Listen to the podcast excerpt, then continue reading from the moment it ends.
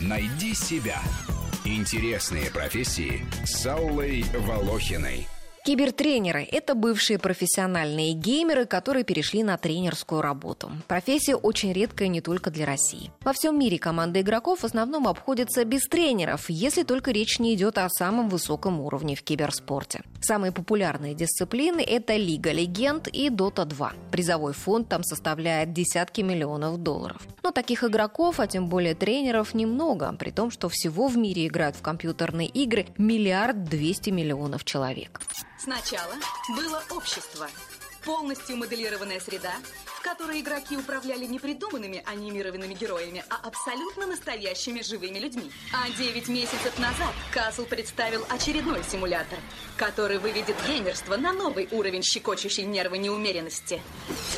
Кибертренер готовит игроков к турнирам, определяет, сколько каждый прогеймер должен играть в день и за какого персонажа, отбирает игроков для каждого турнира. Потому что процесс перетасовки игроков идет перманентно, составы меняются то к радости, то к огорчению болельщиков.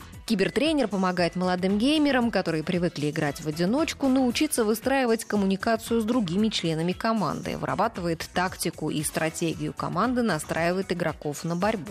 Нагрузка на спортсменов высокая как во время тренировок, так и на самих турнирах. Во время крупных матчей из-за сильного шума, издаваемого зрителями, комментаторами и звуками самой игры, участники команды бывают плохо слышат друг друга, хотя и пользуются наушниками с микрофоном. Тренер находится среди них как связующее звено и передает передатчик информации, помогает координировать действия, отслеживает ошибки. Также в зоне ответственности кибертренера анализ матчей своей команды и противников.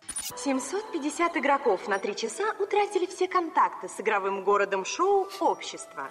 Пока техникам компании Castle не удалось устранить так называемое спутниковое заражение. Есть подозрение, что выходки, которые ранее приписывались хакерам-одиночкам, на самом деле являются делом рук членов обширной сети программистов, живущих в нескольких странах мира. Чем не занимается кибертренер, так это организационными вопросами. Проблемы с расселением игроков, обеспечением их тренировочной базой, питанием, организацией поездок, заключением спонсорских контрактов и выполнением условий по ним – это все в видении менеджера команды.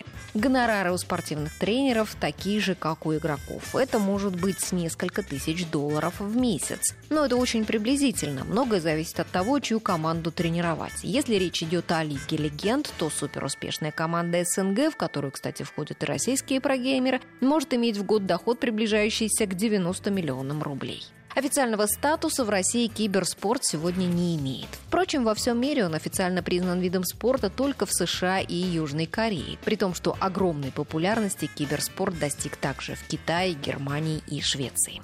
Рубрика об интересных профессиях выходит в эфир по будням, а большую программу «Найди себя» слушайте по воскресеньям в 12 часов. Найди себя. Интересные профессии с Аллой Волохиной.